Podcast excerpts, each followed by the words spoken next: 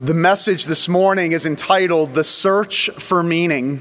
And we're going to be looking in our sermon series, God's Story, Our Story, at the book of Ecclesiastes. We're going to be looking in particular at Ecclesiastes chapter 2. Ecclesiastes is written by King Solomon, who was the son of David and Bathsheba.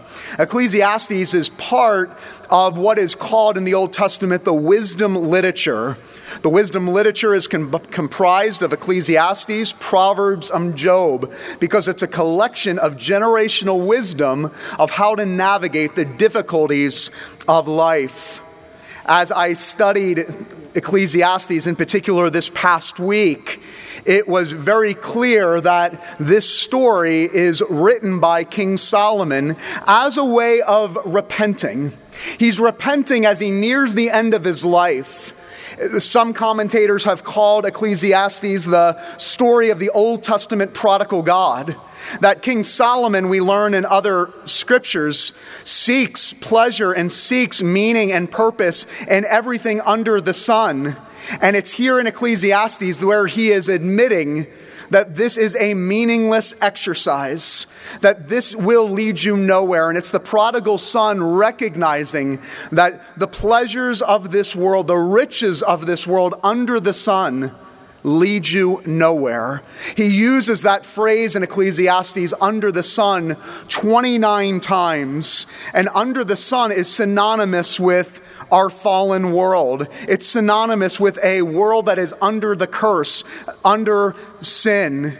And so, what Ecclesiastes does through King Solomon is it helps us recognize the realities of our broken world and how to navigate this broken world under the sun. Ecclesiastes chapter 2, verses 1 through 11, and then we'll skip ahead to chapter 3, verse 11. This is the word of God. I said in my heart, Come now, I will test you with pleasure. Enjoy yourself. But behold, this was also vanity. I said of laughter, It is mad. Of pleasure, what use is it?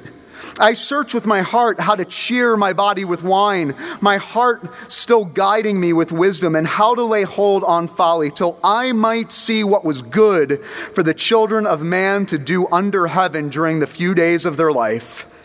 I made great works, I built houses.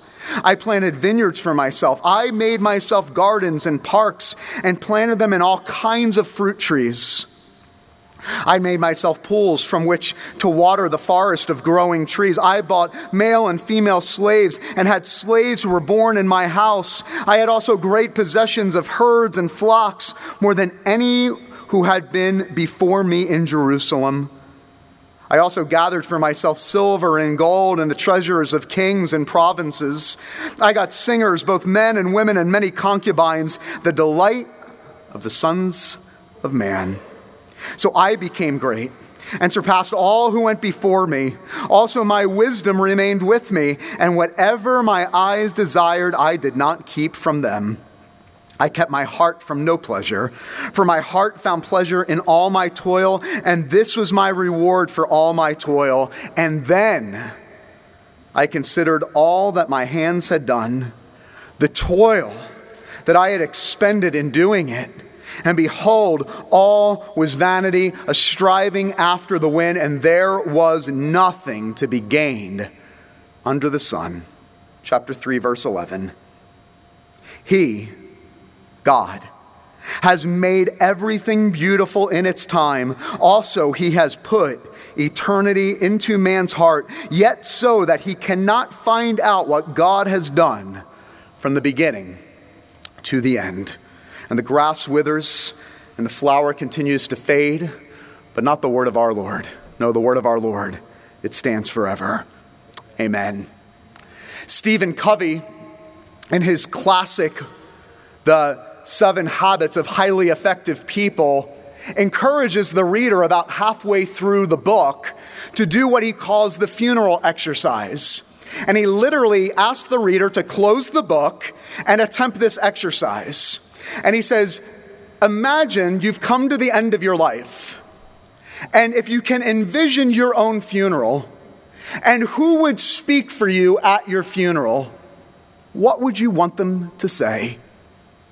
Because more than likely, what you'd want them to say is what you value most.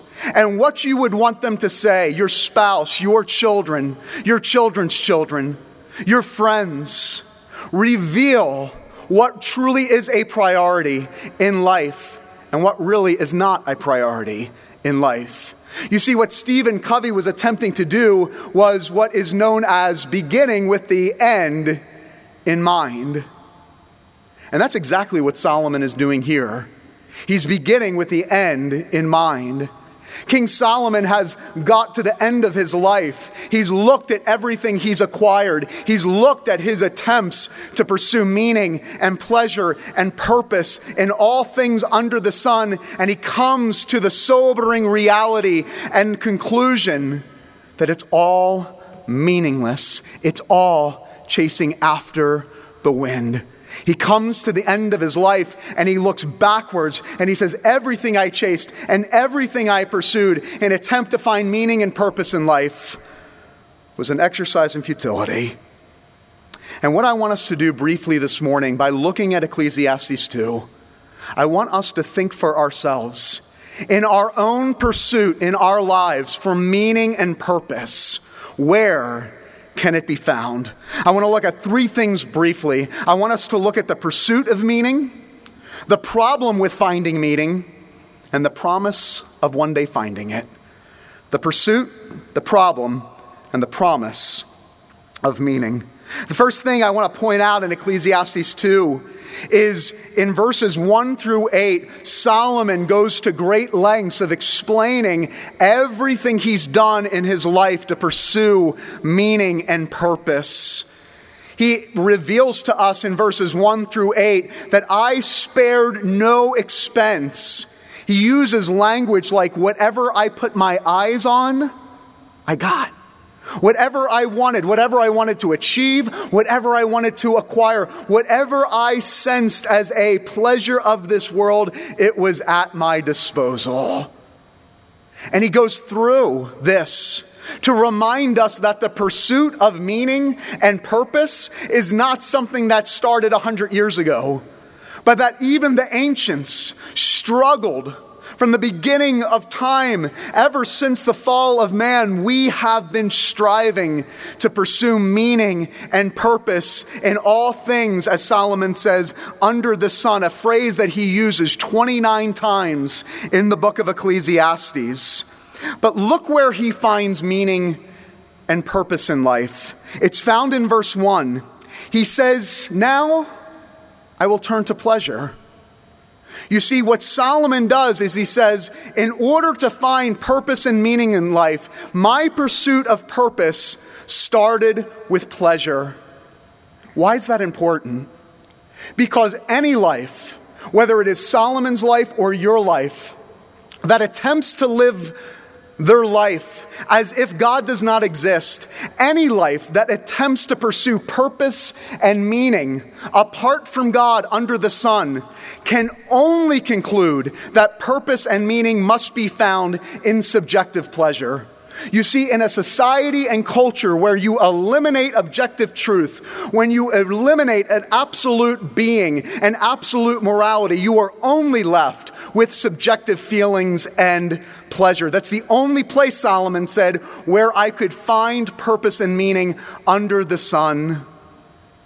And let's not fool ourselves that we continue with the same struggle today, but even greater has there been a time in our history, I've said this before, where we in our nation, in, for instance, have had more wealth at our disposal, more material pleasures, and we still cannot find the one thing that our heart desires that longing for purpose and meaning. But we will spend billions upon billions of dollars every year in a vain attempt to find purpose and meaning. And just as Solomon pursued it, we will stop at nothing because our society says this that the guiding principle of our life is what is best for me.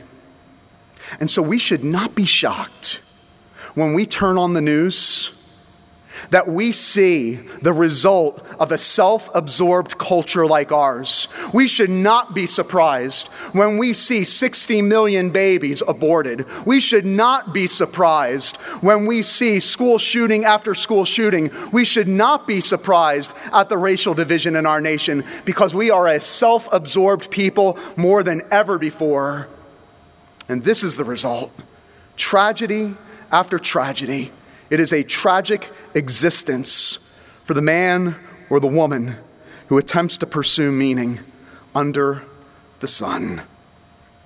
The second thing that I want you to see is not only the pursuit of meaning in verses 1 through 8, but then eventually Solomon gets to the very sober reality in verses 9 and 11. And this is the problem with meaning the problem with finding meaning under the sun is that Solomon recognizes in verses 9, 10, and 11 that nothing can be gained, that there's nothing new under the sun. He uses this phrase, nothing to be gained. In chapter 1, he uses the phrase, nothing new under the sun. And then he concludes that it's all chasing after the wind. What is wind? Wind is nothing, it's a vapor. What Solomon is saying is the one thing you need, the one thing you're pursuing, you can never actually get. It's like grabbing onto wind. It can never be held, it can never be grasped.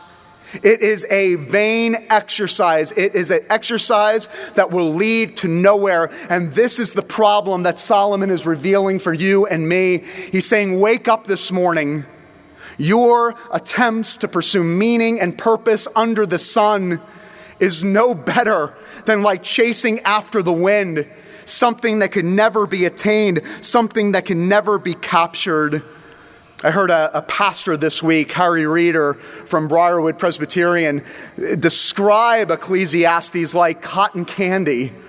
The cotton candy is sweet for a moment, and then once you bite in, you realize it's really nothing at all. That that is like the pleasures of this world. That is sin. That it is pleasurable for a moment. That is what is offered under the sin, under the sun. That it is pleasurable for a moment, but then you realize that you're really not eating anything at all. It simply vanishes away and dissolves away. It is a chasing after the wind. You see, Solomon here in chapter 2 is not t- trying to be pessimistic. He's not trying to be a Debbie Downer. He is trying to give you a wake up call and says, This is the reality of life. Learn from my example. Learn from my exercises in futility of chasing after something that can never be grasped or attained.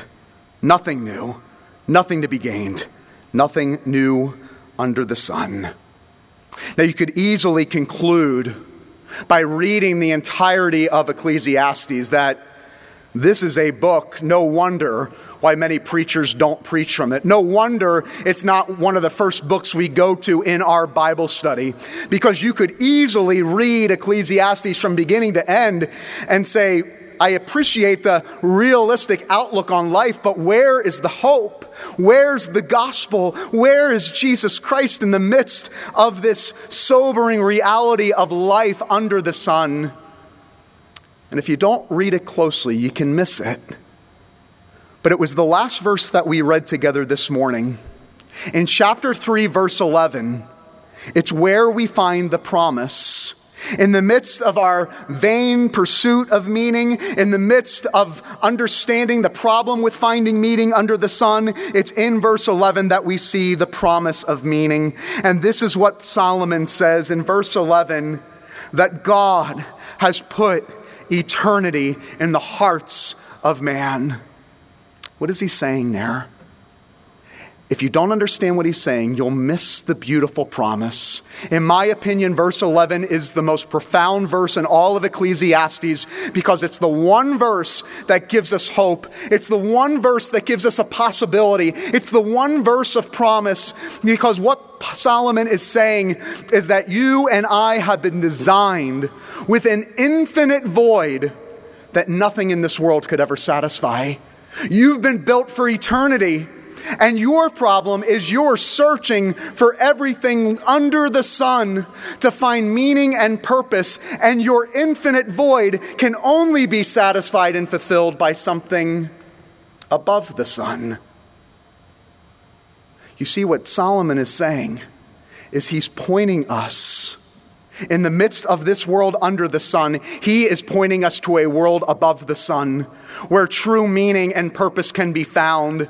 And the promise would be fulfilled the promise of verse 11 of eternity being in our hearts, that we have a God shaped hole in our heart and our soul that only something eternal, only something infinite can fulfill. That promise is one day satisfied in the person and work of Jesus Christ because it's in Jesus Christ that we see the infinite becoming like the finite.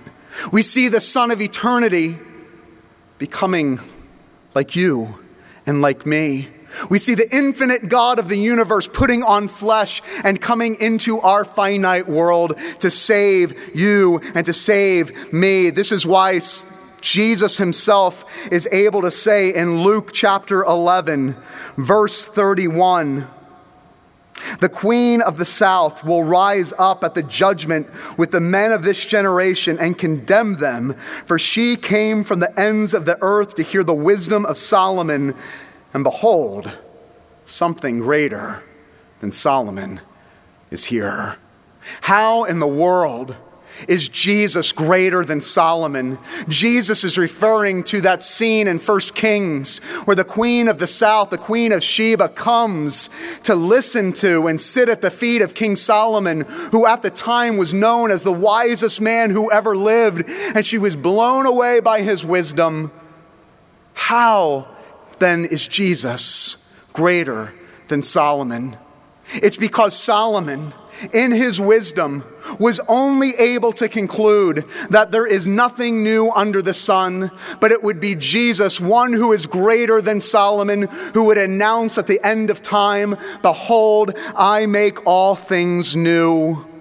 This is our Jesus, one greater than Solomon, a wisdom that comes from above the sun, the Son of heaven who comes down and makes all things new, not just in our world, but makes all things new in your life, so that He now becomes the one who makes all the difference. He now becomes the one that you stand amazed at, because He is the one who empties Himself, the one who had every right to be self absorbed, empties Himself of all of His glory, so that you and I could be filled forever and ever. You see, the day you wake up and realize that you have been created for Christ and for Him alone is the day that your life will forever be changed. Listen to me. You live your life under the sun, you will lose your life. But you live your life for the one above the sun, and you will have eternal fulfillment both now and forever. You see, this is why the Apostle Paul was able to say in Philippians, For me to live is Christ, but to die is gain. It's why Paul is able to say, My life is a win win because I now understand that the true meaning, the true way that we find true meaning and purpose in life is not found under the sun, but it is in the Christ who emptied himself for me and for you so that I can live through this life and I can live in this world saying, As for me, for me to live is Christ, but to die is gain. Listen to me. We live in a world, a world that is desperate for meaning and purpose. We live in a world that is desperate for hope. We live in a hopeless world, and we, the people of God, have the one message that we are able to shout from the mountaintops to say this is where hope and purpose and meaning is found, not in the things of this world, not in the things under the sun, but in the one who is above the sun. And the practical application this week is so simple, and I want every single person here and everybody listening online to do it.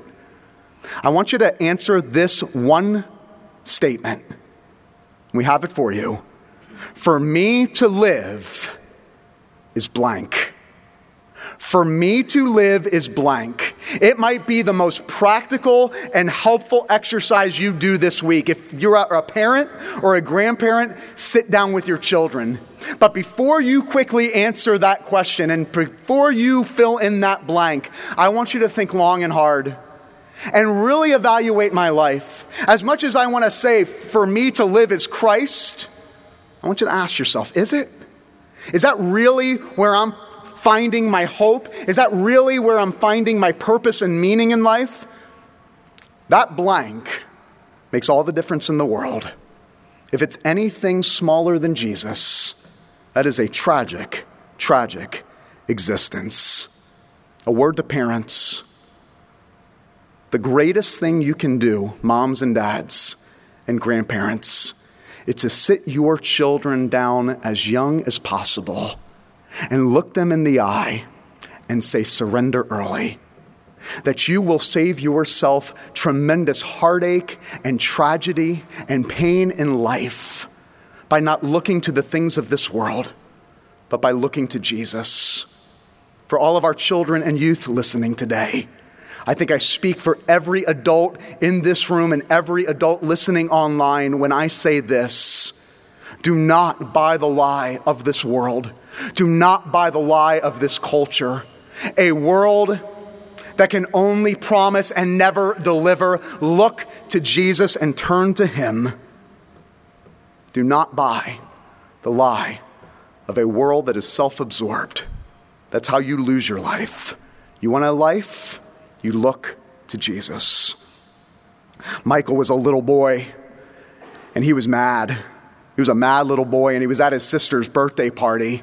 And the reason he was mad, because naturally at a birthday party, you have presents and celebrations. And Michael just didn't understand why all of the presents and celebrations weren't for him. And so he pouted and he sulked all throughout the birthday party. How come nobody brought me a present? And how come nobody's giving me attention? And how come nobody's talking to me? And finally, the mom had enough. And she sits down little Michael and she turns him around and she says, Listen, it's not your party. Listen to me this morning.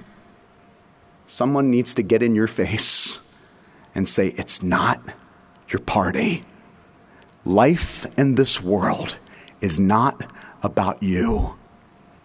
And the day you realize that, your life will never be the same. The world says, make life about you, and that is true freedom. That is a lie. The gospel tells us no, true freedom is realized when you surrender your life to the one above the sun. To be set free. To be set free. To realize that my life is not about me, but Jesus came into this world to rescue me from me and emptied himself, even laid down his life on the cross. That whoever put their faith and trust in him will have life to the full both now and forever. There is no purpose, there is no meaning, there is no hope beyond the cross of Jesus Christ. And if you are here this morning and we're watching online and you have never surrendered your life to Jesus Christ, I am pleading with you. Today is the day. Do not delay in surrendering your life to Jesus Christ, to being able to admit that Jesus, you are the one that has come and you are the one that I need, that I have been created for you and for you alone. Would you place your faith and trust in Him today? The place of true freedom, the place of true hope, the place of true meaning and purpose. Turn to Jesus today and stand amazed and look to the one who emptied himself so you would forever be filled. Look to the one above the sun. So, the funeral exercise what's it going to look like for you? As for me, I can only hope by God's grace that they stand up and they don't talk about me, but they talk about the Christ that I served. That they don't talk about Rob, but they say, as for him, for him to live was Christ. And to die, it was all gain. How about you this morning?